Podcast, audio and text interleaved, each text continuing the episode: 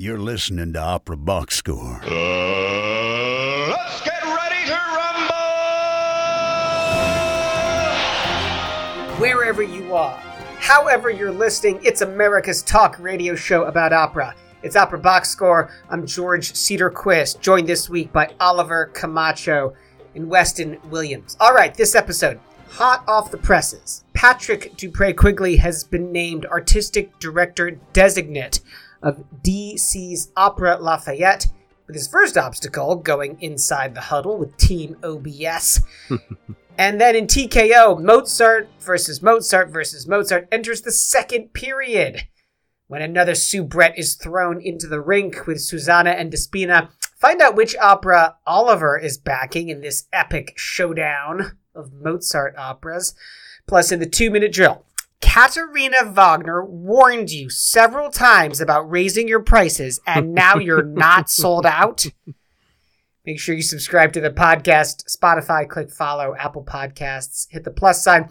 Send us that voice memo or even just email us your hot takes. Opera box score at gmail.com. You're going to get the OBS beer coaster the OBS lapel pin, just for sharing your own hot take. It's great to be back on the show. It's been a crazy July, but now I get to look at Oliver and Weston's faces. Hmm. Aww. So sweet. Which is your favorite face? You have to pick.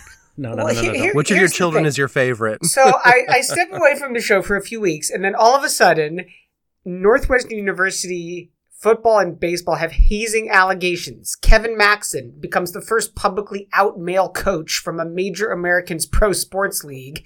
He's the associate strength coach in Jacksonville. A possible $332 million contract is offered to a soccer player, and Wimbledon has two first time winners. Yeah, all that's all that sports stuff happened. Yeah. I Yeah, guess I should just go happened. away more often.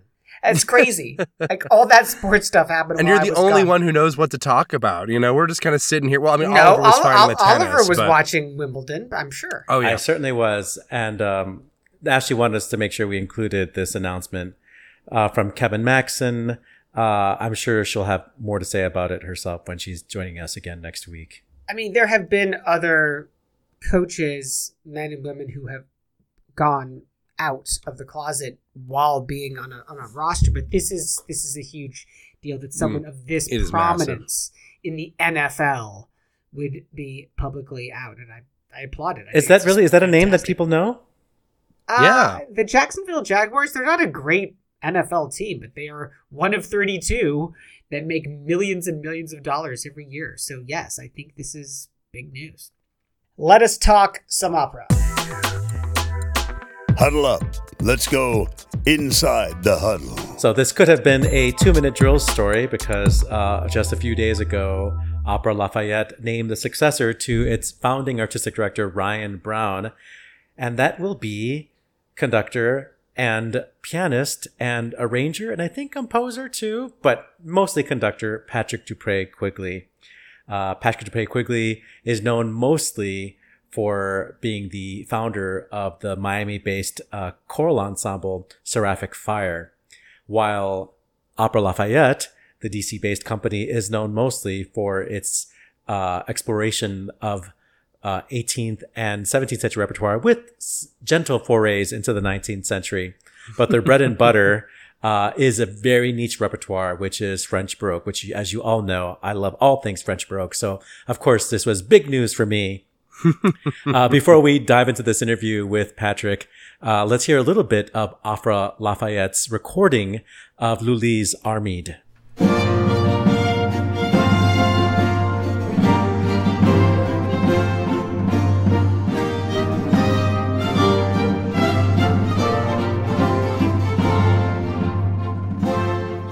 Just a little bit of music from Lully's Armide, a recording made by Opera Lafayette under the direction of Ryan Brown. And today our guest is the new, newly appointed, uh, I guess, music director, artistic director. What's the title going to be, Patrick? Uh, I'm the artistic director designate as of right now. Okay, but you will, you have been I be- designated. I have been designated to be the artistic director uh, starting in July of 2025. Excellent. Patrick Dupre Quigley, welcome to Opera Box Score. It's it's wonderful to be here. Great to be with you. So this news is literally it's, it's almost like a scoop. It was just announced a few days ago uh, that you have been named the uh, upcoming the designated artistic director of Opera Lafayette, which is a DC based company that um, really the the mission and the the genre of music that is covered by Opera Lafayette has been expanding, but at their heart, they are a company that does French Baroque opera. Would you say that's true? Yeah, I mean, it's a it's a company that really, I mean, period instrument opera is is is the biggest sort of middle of the road of where they are. Um, but uh, I think that the Opera Lafayette has sort of lived between the late 17th and the early 19th century French repertoire for uh, a good portion of its uh, of its of its existence. Not exclusively, Yeah. uh, but uh, No. but But you said 19th century. That's so modern for me. So I, I totally yes, getting getting getting crazy there. You know, so we'll talk about uh, your other big job that you have, but um, what is your relationship to that repertoire? I didn't know you conducted opera. We'll talk about what you're known for in a little bit, but uh, how do you, uh, you know, acclimate to that sort of specific niche of the opera canon? I've been with a group called Seraphic Fire for about 20 years now. Um, and with that group, we've actually performed a good bit of opera, um, almost entirely opera in concert or semi staged opera. Um, and uh, one of the places that we sort of have lived considerably um, is in the music of Henry Purcell, which has a pretty serious relationship with the music of the French Baroque. Um, in that the you know the the English court was in exile in France for uh, a good portion of the or a portion of the 17th century, and so that sound and the sound of the 24 violins uh, that were at the court of the of the of the French court um, became sort of the basis for uh, the music uh, at the English court uh, upon the restoration of the monarchy, and so um, I I I love. I love that music, but also um, Fires also performed a good bit of music from 17th century France, particularly the music of uh, Marc Antoine Charpentier and Couperin as well. And so um, that sort of exquisite vocalism, um, highly ornamented, which you know we we might talk about just how close that is related to sort of my root, my New Orleanians roots, um, and playing sort of both sort of traditional church music as well as gospel. Um, that sort of highly improvisational style, I think, is is very related to the music of of, of the French Baroque. And um, I'm also sort of a I, I will say that I am a Bill Christie junkie. I love Les Arts Florissants and have since like I can remember music. So Good. Uh, Well, let's put a pin in your New Orleans comment because that's coming up in a second.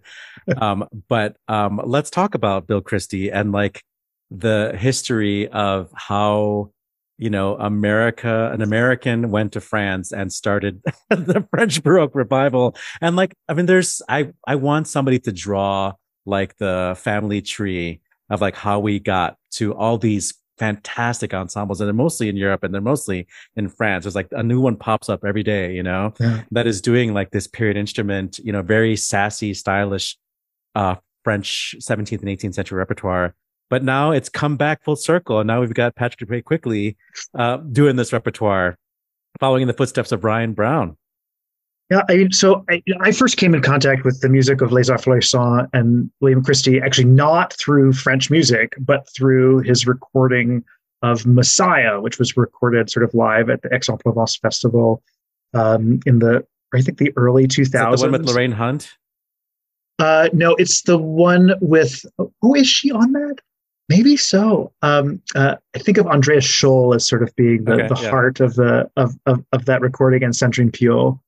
Uh, and uh, and I think is it and Nathan Berg is on on it as Yeah. well. And um, Yeah. uh, it's a it's a it's a really I mean it's a spectacular uh, it's a spectacular recording. But I, I I studied my my undergraduate degree is in music history and theory at the University of Notre Dame, and uh, my performance practice class started out with someone playing. Um, it was sort of to un- understand what Baroque performance practice meant. Start out by playing a recording of Thomas Beecham's recording of, Messiah in the in the in the Goossens arrangement with you know Yeah. snare drums and cymbals and harp, and then Yeah. Bill Christie's arrangement and playing the Hallelujah choruses side by side. And um, I mean, the very interesting thing about um, about Messiah in Les Affleur's recording is just how French it is.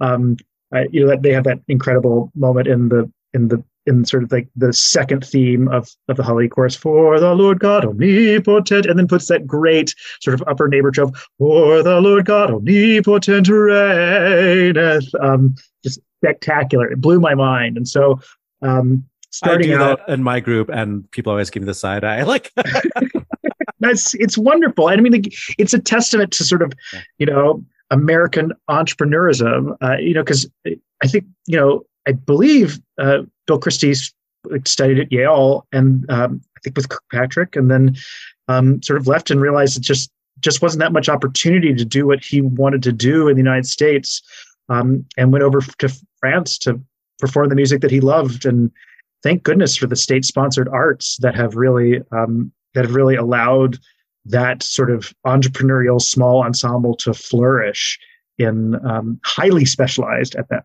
um, ensemble to flourish in, in France. Um, I have a, a shameful story. Uh, when, when I was in college, one of my roommates was a French violin maker. And um, this was when I was like studying voice and like really just loving just operatic voices all the time. And I had my recording of the Stabat Mater, the Pergolesi, with Mhm. um, June Anderson. oh yes, yeah, and Cecilia Bartoli, and it's like a, a conductor we don't talk about that much anymore.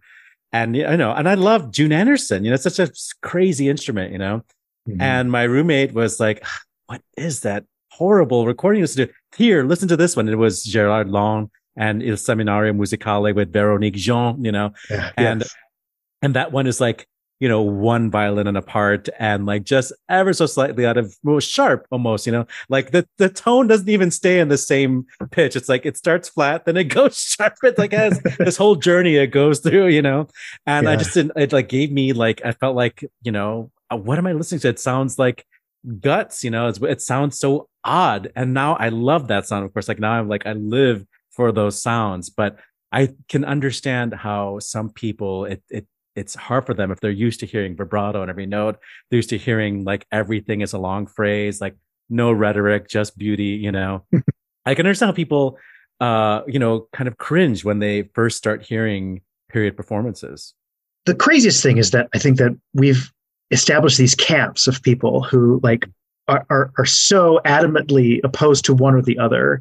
And as a you know as someone who grew up in a in a in a sort of a, a highly varied musical environment and doing very different things for my living and for um, and for you know entertainment as well. And I, I think that you know like to hear them side by side is like fascinating and invigorating to be able to say to anyone like listen like these two things exist at the same time you can do whatever you want to with this music now i mean we're, we're i think we're we've moved beyond um, the early music movement being something that is restrictive and rather i mean if we look at sort of nico Muhly arranging uh, Orfeo, or, yeah. or for Orfeo at, at like Yeah. this week at at, Yeah. uh, at the Santa Fe Opera. You know, it. I think it's it's it's been like a remarkably freeing thing for those of us who want to see a larger mind space for both early and and romantic music at that. You know, like I, I think that I mean I, I think people are now starting to look at romantic music and saying, well, maybe our concept of how we perform it in the 20th century is not how they performed it in the 19th century. yeah it's coming from the 18th century it's not coming from the 21st century you Yeah. know? Yeah. anyway you did mention that you have this sort of uh creole background and coincidentally uh one of the next projects you're doing for opera lafayette is to conduct an opera maybe for the first time being heard in the us since it was heard originally It was by- never heard originally. oh really This- okay This is this will this will be the world premiere of the of of of that opera. It's it's never been performed. So the composer is Edmond Dede, and the Yeah. only reason why I know that name is because of my other job uh, at WFMT, the classical radio station in Chicago. When I was sort of tasked with, you know, making our music library more diverse, I stumbled across this recording from Hot Springs Festival. I don't even know what the Hot Yeah. Springs Festival is, but Richard Richard, Rosenberg group. yes, exactly. And I was like, this music is so cool, and now we play it all the time. So Edmond Dede is part of the Creole romantics. Yeah. Um, yeah. A- African American composers that, uh, Yeah. yeah. their music has been marginalized and for so long. And you know, the, I mean, the interesting thing about Dede is that he's, he's so he's born in 1829 in New Orleans, sort of antebellum Louisiana, which in 1827 was actually sort of a much more accepting place for a he was fourth generation freed person of color. It was much more accepting when he was born than when he was a teenager. So as Louisiana marches toward the Civil War, it becomes a really terrible place. I mean, to to be anything other than a white male landowner, um, but particularly to be a free person of color. Um, these people were seen as the ultimate threat against sort of um, the supremacy of, of the plantation lifestyle. And so um, Edmond first leaves New Orleans to go to play. He studies with, I mean, sort of the great the great Creole musicians of New Orleans, um, Monsieur Lambert. I think I think he worked with Basile Barès as well. He goes to um, he goes to Veracruz, comes back, and then in the early sort of the in his in his early twenties, um, exiles himself to Paris, where he becomes an auditor at the greatest conservatory in the world at the time, the Paris Conservatoire, and studies with Halévy. Um, then goes on and becomes a very like established conductor, composer, vocal coach, uh, repetiteur in Bordeaux. Writes a number of operas. The only one that we actually have still um, full written out operas is um, is this Morgiane ou Le Sultan d'Isfahan, uh, which exists in only one source. Um, and it was lost for 100 years. It's now in the Harvard Memorial Library. Uh, it was never, as far as we can tell, it was never performed in Bordeaux. It was never performed in Paris. Um, and so, uh, the past month and a half, been going through with um, engravers and taking this music out of the manuscript and putting it into Sibelius. Uh, and it's highly, highly developed French music. Um, it is from a from a from a like a, a vernacular that would have been very similar to like Auber or David or um, certainly like it preceded by Adolphe Adam. And I mean, these are it's Yeah. it's very much of a time, and and and you think to yourself like, name another American composer in the 19th century who wrote a four act opera. We we have very very few people that we can talk about. This is a very exciting project. Uh, Edmond Dedé's Morgan or the Sultan of Isfahan, which is scheduled for the 24 season, 24 25 season of Opera Lafayette. Yeah. Hopefully, a recording will ensue. Yes. Um, you know, where Joseph Bologne's having a moment, but there's no reason why Edmond Dedé should not also have a moment, and we should we could claim, you know, 19th century American opera. Uh, but it just reminds me, uh, because we're running out of time, that your other job, which we talked about at the beginning of this, is uh, did you found Seraphic Fire or did I you take- did. okay, so you Yeah. founded Seraphic Fire, uh, which is a vocal ensemble that um, has always had inclusion as part of its brand. And um, I don't know, you said a couple minutes ago, like you mentioned white identity. and I wonder if like, you know, when did you start thinking about this? Did are you one of these guys guys that like has had like white guilt before white guilt was a thing? or do you just I mean, I don't want to characterize how you came across the music that Seraphic Fire performs if you tried to make a niche for Seraphic Fire by being inclusive at, at, at the early stages. so, so my I, I, I, my parents are civil rights activists. My father's a civil rights Okay. attorney. Um, if you've ever seen or read Dead Men Walking, the lawyer in that is based on my father. Oh wow. Um, uh, Sister Helen Prejean is my is my confirmation sponsor and used to read me bedtime stories when I was six years old. Um, and so, like, I grew up in my parents ran met each other in the St. Thomas housing projects in New Orleans, where Sister Helen was working um, in a in sort of a, a community uh, place called Hope House. Um, my father, instead of just being an activist, decided to go back to um, law school, and so instilled in us the idea that, like, you know, that that culture is culture is what we make of it, and so uh, from from the beginning, you know, we like I, I'm from New Orleans. I'm I'm I- I'm from a place that has that the, the lines between black and white and Creole culture are fluid at all times. And if you choose to celebrate it, um, there's a lot to celebrate. And so coming as a kid from New Orleans who like played both like traditional Roman Catholic mass and also gospel music and and and leading sort of those sorts of ensembles. When we started Seraphic Fire, um, is very much part of my DNA to want to perform music that I mean I think of as like that should be in the concert hall. It, it, Fire's name comes from a piece by uh, William Billings, who's a continental, the first real, truly quote unquote American composer. Um, he's a revolutionary composer. Um, but he writes in the shape note style, which is not something that Europeans would necessarily think of as being part of the concert life of, of, of like the Western European concert hall. And so once you open the door to American, early American music, like everything's fair game. And I, I think, I think that, that celebrating those things which make us American, um, music from the slave spiritual tradition, um, music from uh, from sort of Appalachian mountains, um, all these things like all these things sort of just compel us to have a more inclusive idea of what music is in the concert hall. So well, um, not just the the composers that are represented uh, on your in your uh, programming and in your recordings, but also the artists. And I do want to kind of round out this interview by uh, just highlighting some of the people that you have worked with. And it seems like you have a, a knack for identifying who will clearly become full fledged artists like Elijah McCormack, uh, the yeah. uh, male soprano who I've had the pleasure of working with and also came to Chicago to sing um, Valletto and uh, Cupid in Coronation Poppea. Cecilia Duarte, uh, who has her own brand of like, you know, uh, doing uh, Latin American music uh, with period instruments or um, she also just being a fantastic singer. Amazing singer. Uh, you mentioned Amazing a singer that I didn't know until just a moment ago. Uh, what was what was their name again? Uh, Elise Albion. Elise, Albion. Yeah.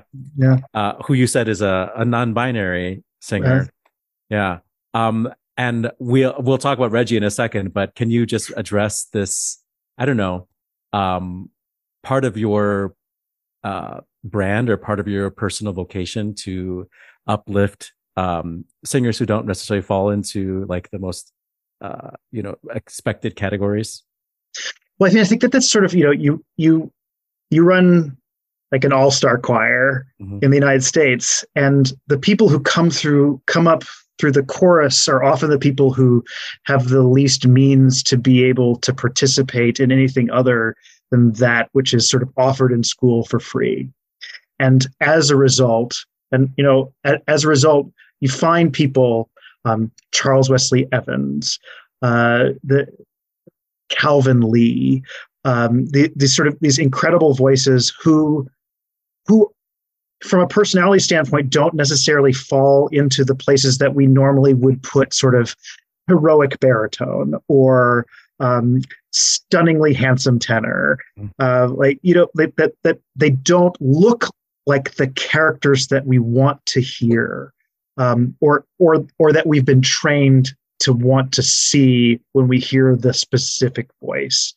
Um, and when we like when at, least at Seraphic Fire, we're more concerned with the sound of music rather than this than what music what we look like. And so um, when when you sort of start to think about okay, how do we want to sound? Um, it really changes the way the personnel look in an ensemble because you don't have to fit a visual mold. Um, and so, like, I think that you know Seraphic Fire was started in Miami. Um, you know, we are. It is a. It is. It is the definition of a melting pot. Um, and so the the the beginnings of Seraphic Fire are in the community of Miami. Uh, Reggie's a the, Reggie Mobley, who has been a member of Seraphic Fire since season four. Um, I mean, I think we we we did a lot of our first Bach performances together. Um, Reggie's a like Reggie's from Gainesville, you know, like it was just he was just a, a member of member of the Florida musical community. Um, I, and I think that Reggie is sort of the I don't know the just the example of people whose voices don't necessarily match what you would assume they would sound like when you look at them for the first time. And I think that from like a early music standpoint, that's sort of like what all music was. I mean, we, a lot of that music was performed from behind the screen or from the from the back of the church. It didn't matter what you looked like, and so um, I wouldn't say that like I went that that was my primary goal in hiring the people that became the members of Seraphic Fire, but it certainly was an incredible bonus. Um, and I think we associate with great people who make great music. Um, and I, I don't want to take credit for like finding people. I, I think most of these people found us. Um, we just like were the space that were like, yeah, please, please come make music with us. We and want they you. want to re- they want to return clearly. Yeah, they want to um, continue the relationship with you. So uh, that is an inspiring thing to know that if you create space, people will come, and if you allow people to be artists, the artists that they are, and express their own voices, you get these amazing, unique new stories and new sounds, which uh, I think make Seraphic Fire such a a joy to have in the community. Um, and now let's see what you do with Opera Lafayette. we'll close with uh, your arrangement of the spiritual over my head uh, with Seraphic Fire and Reginald Mobley. Uh, Patrick, thank you so much for being on Opera Box Score. Thank you for having me. Really appreciate it.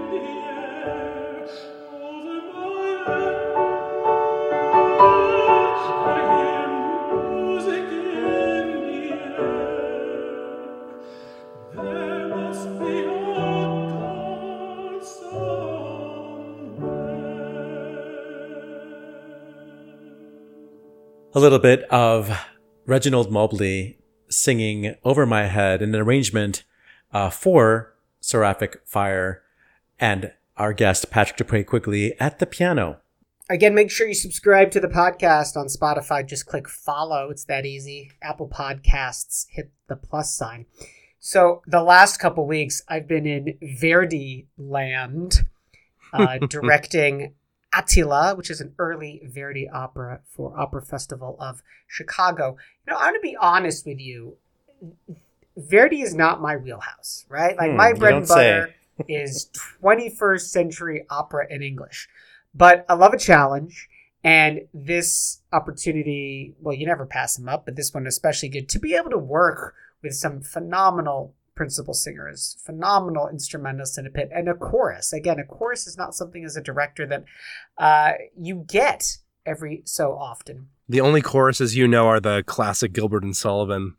Uh, Yes. You know, re- repeat everything the principals do. You More know, so, what he's saying is that the companies he's used to working with uh, are storefront companies that do 21st century opera, which usually don't write for chorus because they know what the restrictions are, the parameters are. For exactly. It'd be great to see a, a 21st century opera, of course. But here's the thing Verdi is great. Is this the greatest Verdi opera ever written? No, it's not. At this point in his career, Attila is early Verdi. He had done a draft of Nabucco. This is, I think, is the eighth or ninth opera that he wrote. It involves two librettists, one for Act One and one for Act Two. Excuse me, one for Acts One and Two, another for Act Three. And boy, do you feel it. Yeah, wow. Who are the librettists? oh gosh. Yeah, Um, don't don't ask him questions like that. It's like asking him to name six Handel operas. So, yeah. that's hard. I mean, I know Piave. I know, but That's just- one. That's one. Yeah, exactly. So I think most most audiences know Attila uh, for just the one dazzling uh, soprano cavatina, Exactly, yeah. Santo di Patria, and its Cabaletta date questo. Mm-hmm. So I think for everybody after the first 15 minutes, it was like all new for all everybody in the audience. Oh wait, there's That's this more. yeah, exactly. We've got lots more show for you as well. Let's get right down to it. TKO. TKO on the OBS. So, George, you're going to have to go back and listen to last week's episode so you can be a fair judge for what we're asking you and Weston to do next mm. week when we pit three acts of a Mozart opera from different operas uh, against each other to decide once and for all what is the greatest act of a Mozart The opera. question that has been on the tips of everyone's tongue ever since the beginning of Opera Everybody's Box been Score. wondering it. I mean, like, yeah. Because right, right now we have uh, what is it? Act one of Cosi. Così fan tutte. We have Act two of Marriage of Uh, Figaro. Marriage of correct? Figaro, yes. So what And- do you bring to the table, Oliver? Well, what I want to say is that this whole uh, idea for this uh, contest came about when I was watching Nathalie Stutzmann conduct Don Giovanni in HD from the Met. Mm. So I had not yet seen the Magic Flute. I was only just it was my first experience with Stutzmann conducting at the Met in HD, and it was so good. I think when after we when we recorded the podcast after I saw that, I was like, oh my god. I have never been a fan of Don Giovanni. I'm going to come out as a not a Don Giovanni fan. If I had to rank Mozart operas like the the big seven, Don Giovanni would be above Idomeneo, but below Clemenza di Tito for me. Really? I know, I know. Fascinating. And Yikes. it's because Act Two just loses all credibility. Because you have like the commendatore in the garden scene, then you have the commendatore in the finale. Uh, you have this really ridiculous aria that Don Giovanni has to sing, Metà di voi, uh, which, you know, Don Giovanni really gets no true arias in this opera except for that one. He has the uh, the Serenade Deh vieni alla finestra and he has the Champagne aria, which is, you know, 90 seconds if it's even that long, you know. It's a drinking song. So Metà di voi is supposed to be the aria that really gives us a chance to understand who Don Giovanni is because it's an extended aria, but it ends up being a lot like um, Venite inginocchiatevi from Marriage of Figaro, where Susanna is giving directions to Cherubino to change clothes and et cetera, et cetera, you know? It's just like an aria where he's like giving directions, you know, but it tells us nothing about his character. The expository aria. Yeah, yeah. Um, and you know, the the finale of Don Giovanni, don't get me wrong, is some Oh, of it's the a best. bop. Yeah, it's some of the best music Mozart ever, has ever written, the commendatore scene. But it completely takes it out of the running for verisimilitude, uh, which I think makes Figaro the opera with the most verisimilitude, even though it has the most, you know, convoluted happenings of all, all these things happening in one day. Yeah, right. You know, but still, uh, with magic added into this uh, narrative, uh, it makes Don Giovanni to me a little bit incredible. Um, but of course, it is a masterpiece. It's genius. I just don't like Act Two. I'm happy with Act One. And after having heard Nathalie Stutzmann and this amazing cast that they had assembled for the Met HD production, uh, I really started to believe, oh, wow, this might be Mozart's best 80 minutes that he's ever written, you know? It, from the overture right into very high stakes drama, like most operas written by Mozart, overture, pause, applause. Okay, now let's begin the action. Nope. Mozart doesn't want even to break for applause. This is like looking very forward to what happens in romantic era operas where it's like, he no, didn't have he didn't have time with the overture to to add Yeah. him to break. He's like, I got I got to do this tomorrow. Let's go. Yeah, he famously wrote the overture just hours before the premiere. Uh, so those guys were sight reading that thing. Uh, so yeah, we go right into uh, a sexual assault, and you know this is the late 18th century, and we're watching a sexual assault happen on stage, and then minutes later we see a murder on stage. This is crazy for Enlightenment era opera. It, it is pretty like right out of the gate hit you in a way that you don't really see. You know, most of those things are saved for Yeah. the the second to last act usually. And then they have to clear the dead body of Donna Anna's father off the stage. And then, you know, Donna Anna just goes into shock. And it's very realistic. This, this whole first, you know, strand of, of, uh, scenes, it feels like one scene all the way up until the entrance of Donna Elvira. It's just nonstop action. And that duet that grows out of the death of, um, Donna Anna's father, the Commendatore, feels entirely organic. And it's the first number in quotes of, of the opera, the first sung number, that duet. Mm. And then we do have this amazing entrance of Donna Elvira, which is essentially an aria, but it's set as a trio so that we have Leporello and Do- Don Giovanni still in the action. They're still on stage. So they're not going to be quiet because this is as much verisimilitude as Mozart could muster in this stage of his understanding about opera as a form. So he's breaking form. He's making ostensibly the most important female character of the opera not get a solo entrance, which, you know, nowadays, big deal. That doesn't mean anything. But in the 18th century, with all of the rules about opera and all the form and all the, you know, uh, singer centric diva behavior, uh, for the, the lead soprano to not have a moment alone on the stage to sing her aria. And it's a very hard aria on top of that, too.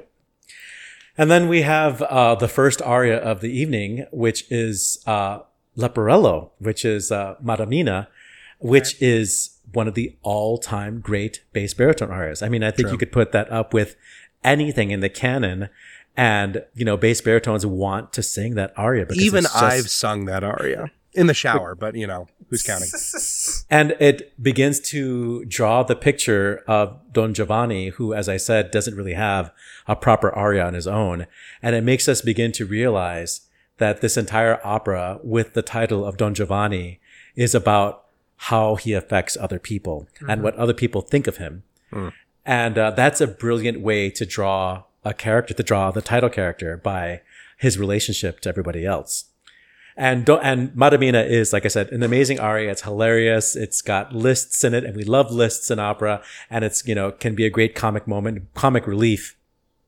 And then that goes right into the next scene, which is this. You know, it's all like of a sudden the sun comes out, and it's Zerlina and Masetto, and we get like this very happy peasant, you know, moment, and that is interrupted by, uh, you know, uh, Masetto's uh, okay, I see. I'm getting the I'm getting the hook here. I'm I've got to you know conf- I have to bow down to the hierarchy here. So it brings in the politics, and then we have the most famous seduction in maybe all of opera, La Città del Ma- la Mano. So it's just like it goes from strength to strength. This first act, and we haven't even gotten to um, the next thing that I've, I'm going to drop my clip in right here. So just as Don Giovanni is about to take away Zerlina off stage, um, we have the the entrance again of Donna Elvira with this very fast, uh, you know, rage aria, uh, a fuggi Traditor. It's like all of a minute long, uh, to kind of like wipe away the stage and to leave Don Giovanni alone. And then we have the re-entrance of Don, Ottav- Don and Donna Anna. And Don Giovanni, uh, you know, says, of course, I will help you find whoever did this to your father. You know, you have my, uh, confidence. You have my, my support. And then Donna Elvira comes in again and it's hilarious. It's like, ugh, this again. And this is the genius moment of the opera. Let's hear a little bit of this clip.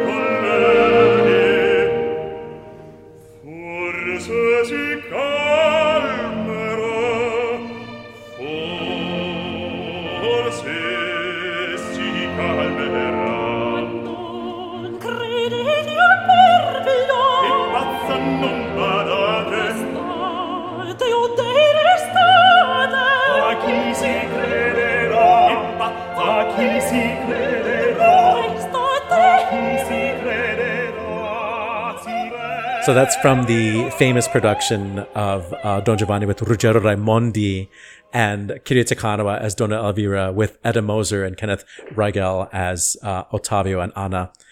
Um, that is the gaslighting quartet. This is the quartet where basically, you know, uh, Don Giovanni has to be two people at the exact same time. He has to, you know, placate Donna Elvira and convince Don Ottavio and Donna Anna that she's crazy.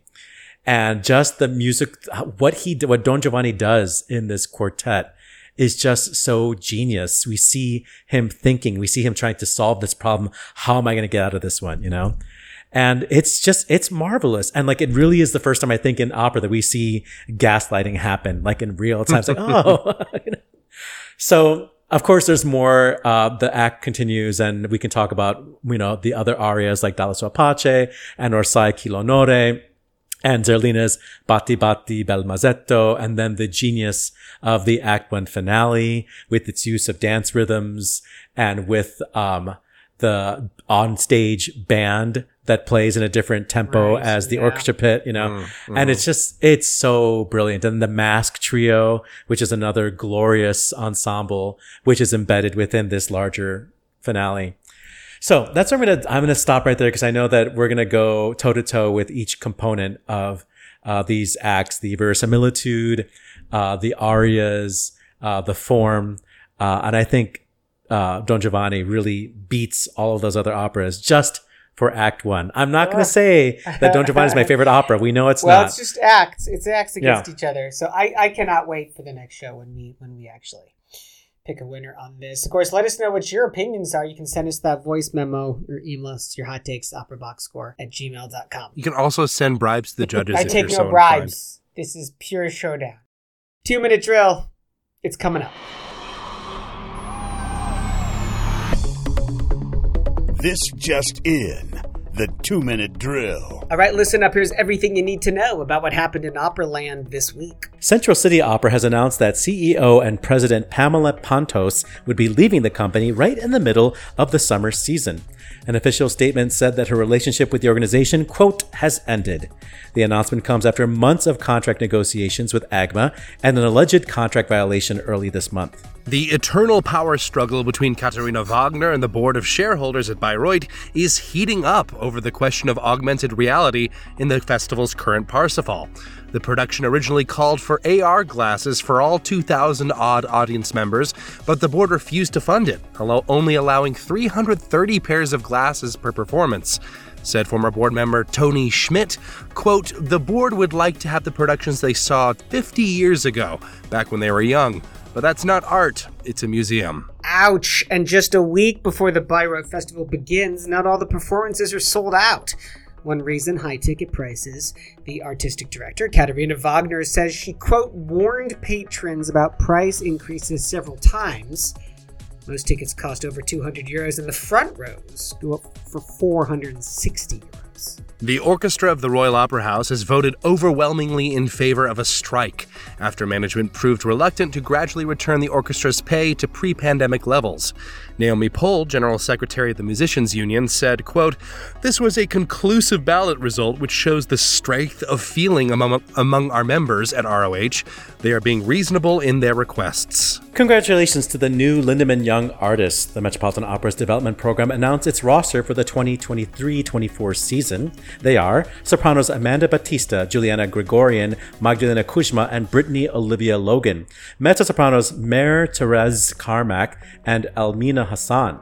Tenors Daniel O'Hearn, Go Daniel, Young Yoon Park, and Matthew Cairns. baritones Eleomar Coelho and Daniel Rich, bass baritone Lei Bu, and coach pianists Deborah Robertson, Juan Jose Lazaro, and Bin Yu Sanford, all future friends of the show. Major award time. Tenor Juan Diego Flórez received the first Premio Rubini Award from the Fondazione Rubini last week. That was following a gala performance at the Arena di Verona. And in Torre del Lago, conductor Gian Andrea Noseda has received the Puccini Award. Said Noseda, Puccini has always fascinated me for his unique ability to take the opera form from the great tradition of the 19th century to the modernity of the 20th with amazing cultural curiosity and wisdom. In trade news, Richard Mantle is set to become the interim chair of the board of the UK's Grange Festival in December. He'll succeed Tim Parker, who joined the board in 2017 and has held the role of chair since 2021. More trade news, and it could be you. Brooklyn based American Opera Project is seeking a full time general director. Preference will be given to applicants who apply by August 1st. So head on over to the link in the show notes and tell them you listen to Opera Box Score, which is the equivalent of a bachelor's degree in opera and sports. On the disabled list, Cardiff Singer of the World Prize winner Nadine Koutcher has been diagnosed with stage 4 breast cancer. The Belarusian soprano took to social media to advise her followers, quote, take care of your health and listen to your body. It always tells us if there's a problem, but we often write off symptoms for something not essential. We at Opera Box Score send Nadine and her loved ones our best wishes. Jonas Kaufmann continues to cancel engagements, this time his July 25th recital with Helmut Deutsch at Bayerische Staatsoper. He said, quote, Unfortunately, I'm not yet able to sing for a whole evening. The voice is fine, but I can tell my body hasn't recovered from the severe after effects of the antibiotics, and I still need rest. Ticket holders will have been treated to a performance by Piotr Beczała, stepping in for his ailing colleague. Exit stage right. Polish tenor Leszła Polak has died at 95. Polak is most associated with Polish National Opera, performing there regularly between 1963 and 1987. And on this day, July 24th, premieres include Francesco Uttini's Il Re Pastore in Stockholm in 1755, Giovanni Paisiello's Lo Sposo Burlato in St. Petersburg in 1778, Jacques Offenbach's Coscoletto or Le Lazzarone in Bad Ems, Germany in 1865, Richard Strauss's Friedenstag or The Day of Peace in Munich in 1938, Alberto Ginastera's Don Rodrigo in Buenos Aires in 1964, and Michael Torke's Strawberry Fields at the Glimmerglass Opera in 1995. Birthdays include French composer Adolphe Adam in Paris in 1803, tenor Carlo Negrini, uh, who created the role of Gabriele Adorno in Simon Boccanegra. He was born in 1826. In 1861, French baritone Maurice Renaud was born. He created roles in operas by Massenet, Mascagni, and Saint-Saëns. English music writer Percy Scholes was born in 1877. He compiled the Oxford Companion to Music. Ernest Bloch, the American Swiss composer, was born in Geneva in 1880. American Nightingale soprano Josephine Lucchese was born in San Antonio, Texas in 1901. And on this day, July 24th, in 1921, it was the birth of tenor Giuseppe Di Stefano in Sicily. And that is your two minute drill. Lune, dacche la mia violetta, agi per me lasciò dovizie, amori e le pompose feste, ove agli omaggi avvezza vede a schiavo ciascun di sua bellezza. Allor contenta in questi ameni luoghi tutto scorda per me. Qui presso a lei io rinascer mi sento e dal soffio d'amor rigenerato scordo nei gaudi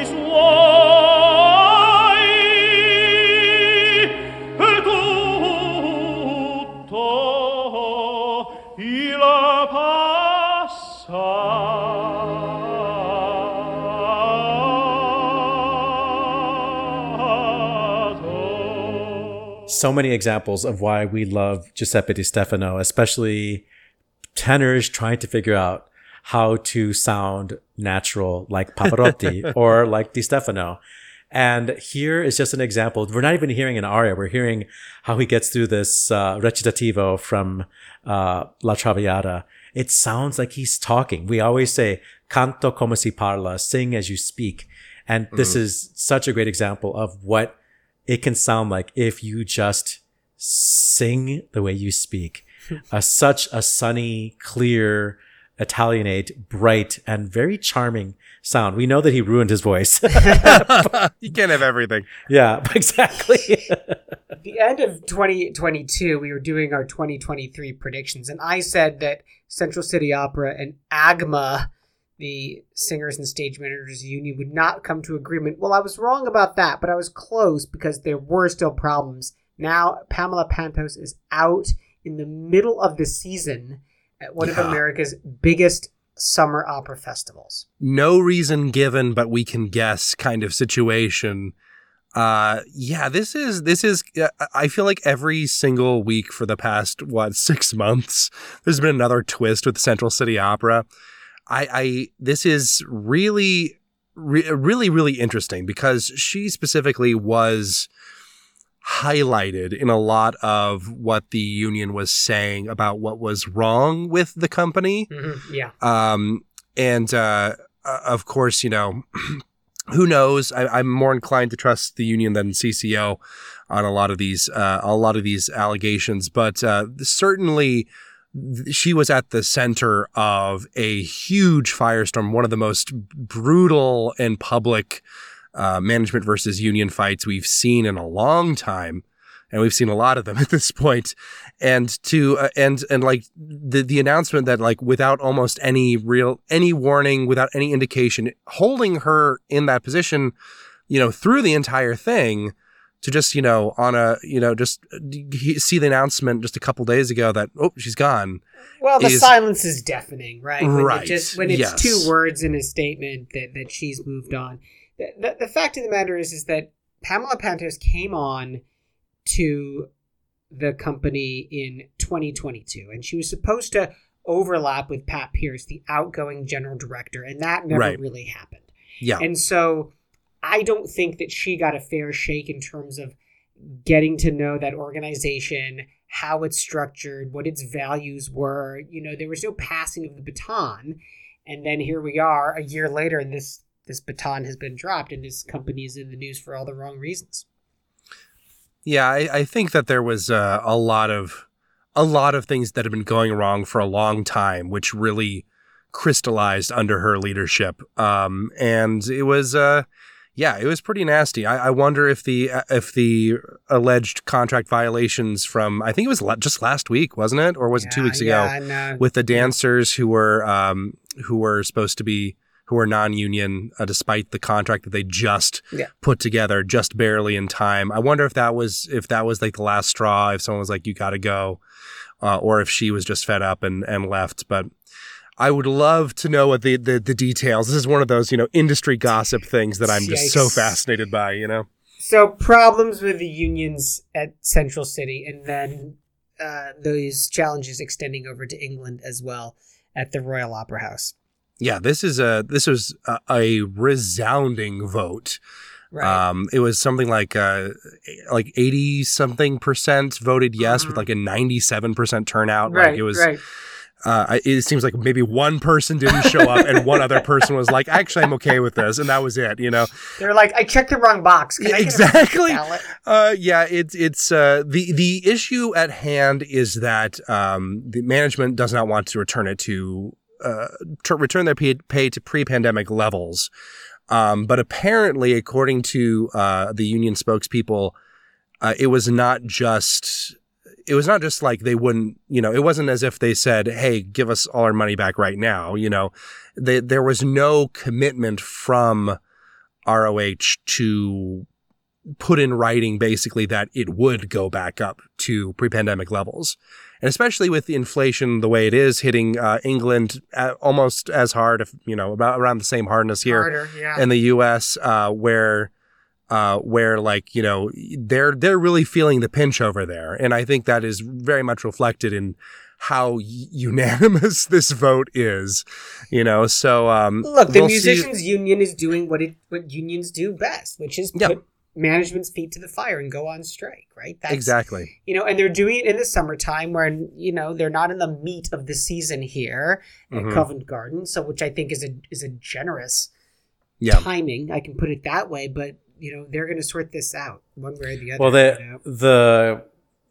the uh, complaint, the grievance is given a, a six month. The ballot is giving a, a six month window to take action. So let's Yeah. let's set let's set a timer for um, what is it We- we February? can- you It's- can do yeah. it. You, you can, If you want, George, now's your time to redeem yourself. What is your prediction as to whether or not they'll have a season in six months?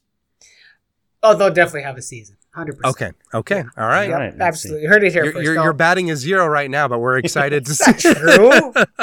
That's so bogus, man. And then, of course, oh my gosh, Bayreuth. It's just they love the drama there. I mean, opera's full I of drama. drama We all too. get that. This is madness. I, I, I don't know where to start on this. I'm going to let one of you go first. Weston.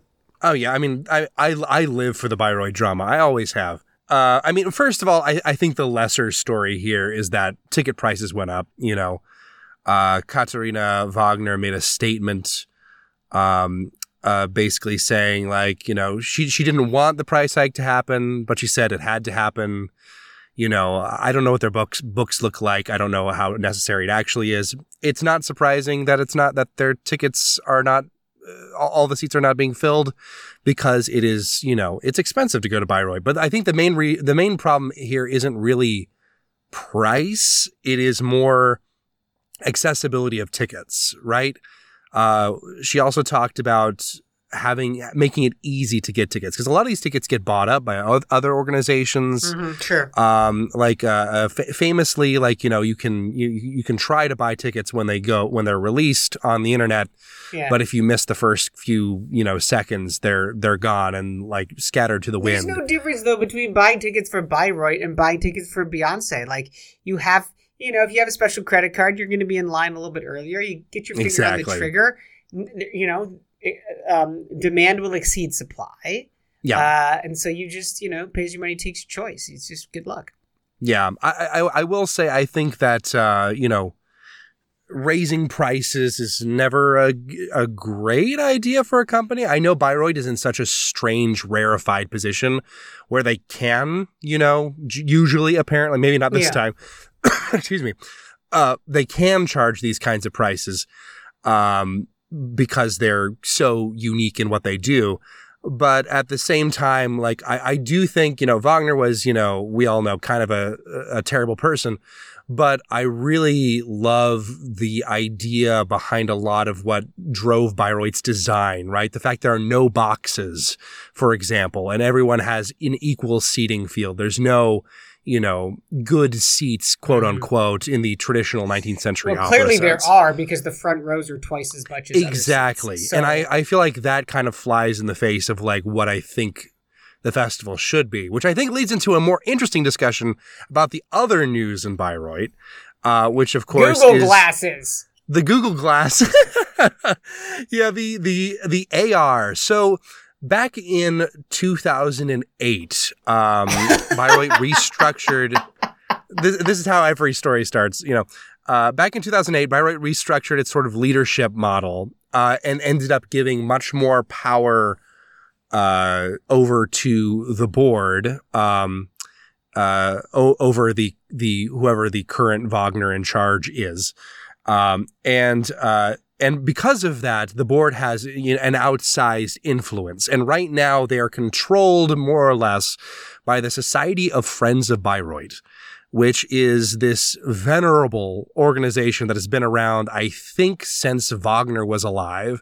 Marvelous. Um, and uh, and because of this, they have uh, a very vested interest uh, in most people's eyes in keeping things more or less as they are. There is a, you know, Bayreuth is always in this really interesting artistic space, right? Where I think the best of Bayreuth, it's this laboratory for Right, how to present operas in Mhm. the time in which it is being being done because they have this this very constant venue this very constant repertoire um, which is also the very heady Wagnerian ideas and all all the controversies associated with it, all the all the thematic relevance of it all.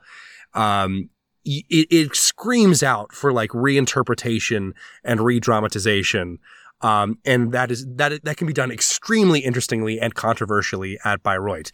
At its worst, Bayreuth is a static, you know, monument to a random German composer who happened to be an anti-Semite, you know, Right. and um, and in general, whoever is leading Bayreuth, you know, if they're more conservative and more prone to upholding the status quo, that is Bayreuth at its worst.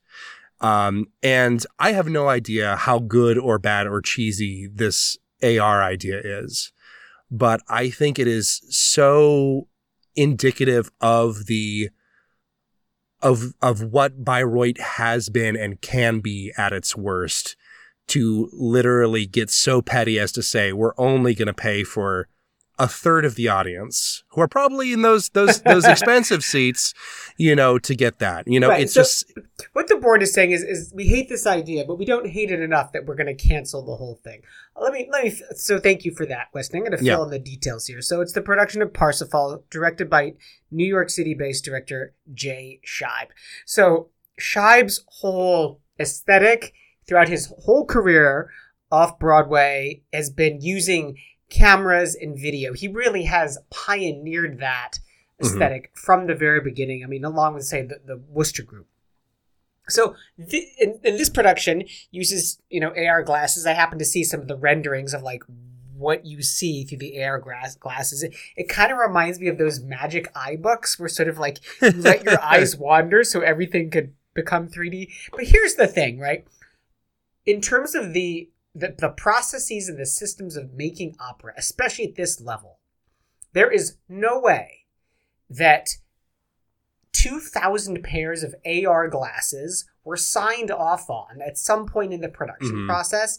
And now the board is like, actually, we're going to only pay for 330. Like, no production manager or technical director would make this like, well, it's going to be contingent on the board the week before the show opens if we're going to do this thing or not yeah. right? Like these processes are in plans for years. So Yes. something went wrong somewhere. Do I like AR and opera? No, I've said that before on the show, but Mhm. this does not add up. Yeah, it, it is. The timing is really kind of bizarre. Um, this is a uh, I, th- this problem has been around for a while. It's not just like it's not just an announcement that happened this week. It's been a known element for a while, and it's it seems to be part of a battle between Katharina Wagner and uh, uh, and the board. Because I, it, from what I from what I gather, reading kind of between the lines, uh, Katharina uh, approved it, or at least said that's a good idea. Let's do it. And they went ahead with the designs, and you know, I assume some of the rendering and and stuff like that. Yeah. And then the board wanted to nix the glasses completely, and the uh, the compromise they reached was that only some people can experience the production as intended, So, so which is so wild everybody's unhappy, right? Katharina Wagner yeah. is unhappy that they're they're losing money. The audience are unhappy because some of them feel slighted. The board is unhappy because they don't like the idea. And Jay Scheib, to his credit, regardless of the integrity of this idea, it hasn't been executed to the way he designed it at one of the greatest opera houses in the world. So Yeah, literally, yeah. no one is happy. Is it any wonder that Katharina Wagner was like, F it, we're doing Rienzi in two years? I think we have to wrap the show up. I, I don't know what to say after Rienzi. Good call. Bad call. On Opera Box Score. So great to be back with you two on the show. Man, it was a barn burner. Good call, bad call. We're going to wrap it up. A Bayreuth burner, maybe? It was indeed, starting with Oliver Camacho. Two quick good calls. Um, you remember our free throw guest artist, uh, our guest interview from a couple weeks ago, Dorothee Mields. Uh, WFMT will be broadcasting my complete interview with her, my full length interview, a full hour with Dorothee Mields, uh, Saturday, July 29th. Uh, and I just finished editing it because I'm going to Santa Fe, so I had to do it way earlier than I normally do. And she's so delightful. She's so smart. She's so cheeky. And then she mm. takes it very serious. She was talking about Bach and about thinking about the texts of some of the passions. And it got to a moment where it was like, oh my God, I can't talk anymore. And she's like, she's that type of person that understands the power of what we do as singers, as artists, and can really just crystallize those ideas for you. So I recommend you check that out. Uh, WFMT. Um, you can listen online or get the app, or if you're in Chicago, tune in tune in to the station four o'clock this Saturday. And speaking of uh, friends of the show, uh, Janai Brugger uh, was the soloist in last year's uh, Kaddish Symphony that was put on at um, Ravinia Festival. And PBS has announced the air date for it on Great Performances, which will be Monday, August 21st. Check your local listings. That concert also features Osvaldo Golijov's, uh, I forget what it was called, but it was like an orchestral piece that had shofars in it. Um, so Yeah, it was very, yeah. That's awesome. I actually can play the shofar. I should have auditioned. Darn it. Weston Williams. Uh, so uh, I'm about to date this episode. If you're listening in the future, um, I I I, be, I did the the Barbenheimer uh, over the weekend, seeing Barbie and uh, Oppenheimer in the same day. But what I was really enjoying was opera social media, uh, talk trying to jump on the trend. Uh, and I, I think the closest we got to success was the Metropolitan Opera offering uh, free streaming of Doctor Atomic to celebrate uh, a Barbenheimer weekend. Yes. Um, which which is great. I love that. I love Doctor Atomic, as everyone I'm sure knows So extremely good. well at this point. Um, but it, it got me thinking because everyone, all the opera, all the opera social media uh, interns were leaning very heavily on Doctor Atomic. Um, what is the opera equivalent of Barbie? We've got Oppenheimer. What's Barbie? Uh, the, the closest I could think of was I, I don't know maybe like um, Ravel's L'Enfant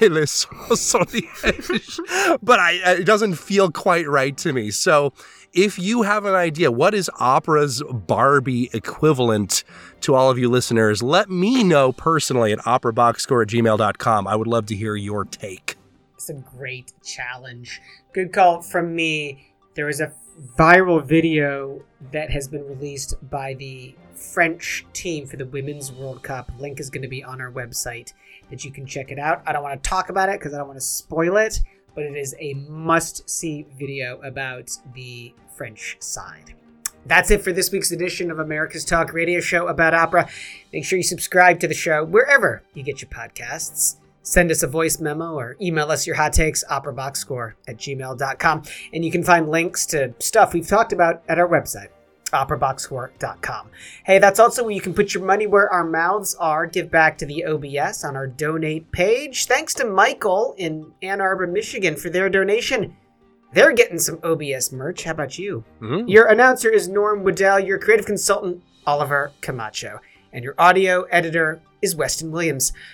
For our guest, Patrick Dupre Quigley, I'm George Cedarquist, asking you to continue the conversation about opera and speak out in favor of simplifying ticket orders for the Bayreuth Festival. We're back with an all new show next week when we finally decide what is the best single act of a Mozart opera. Definitively. Plus, you get more opera headlines, more hot takes, and more opera job postings. Join us.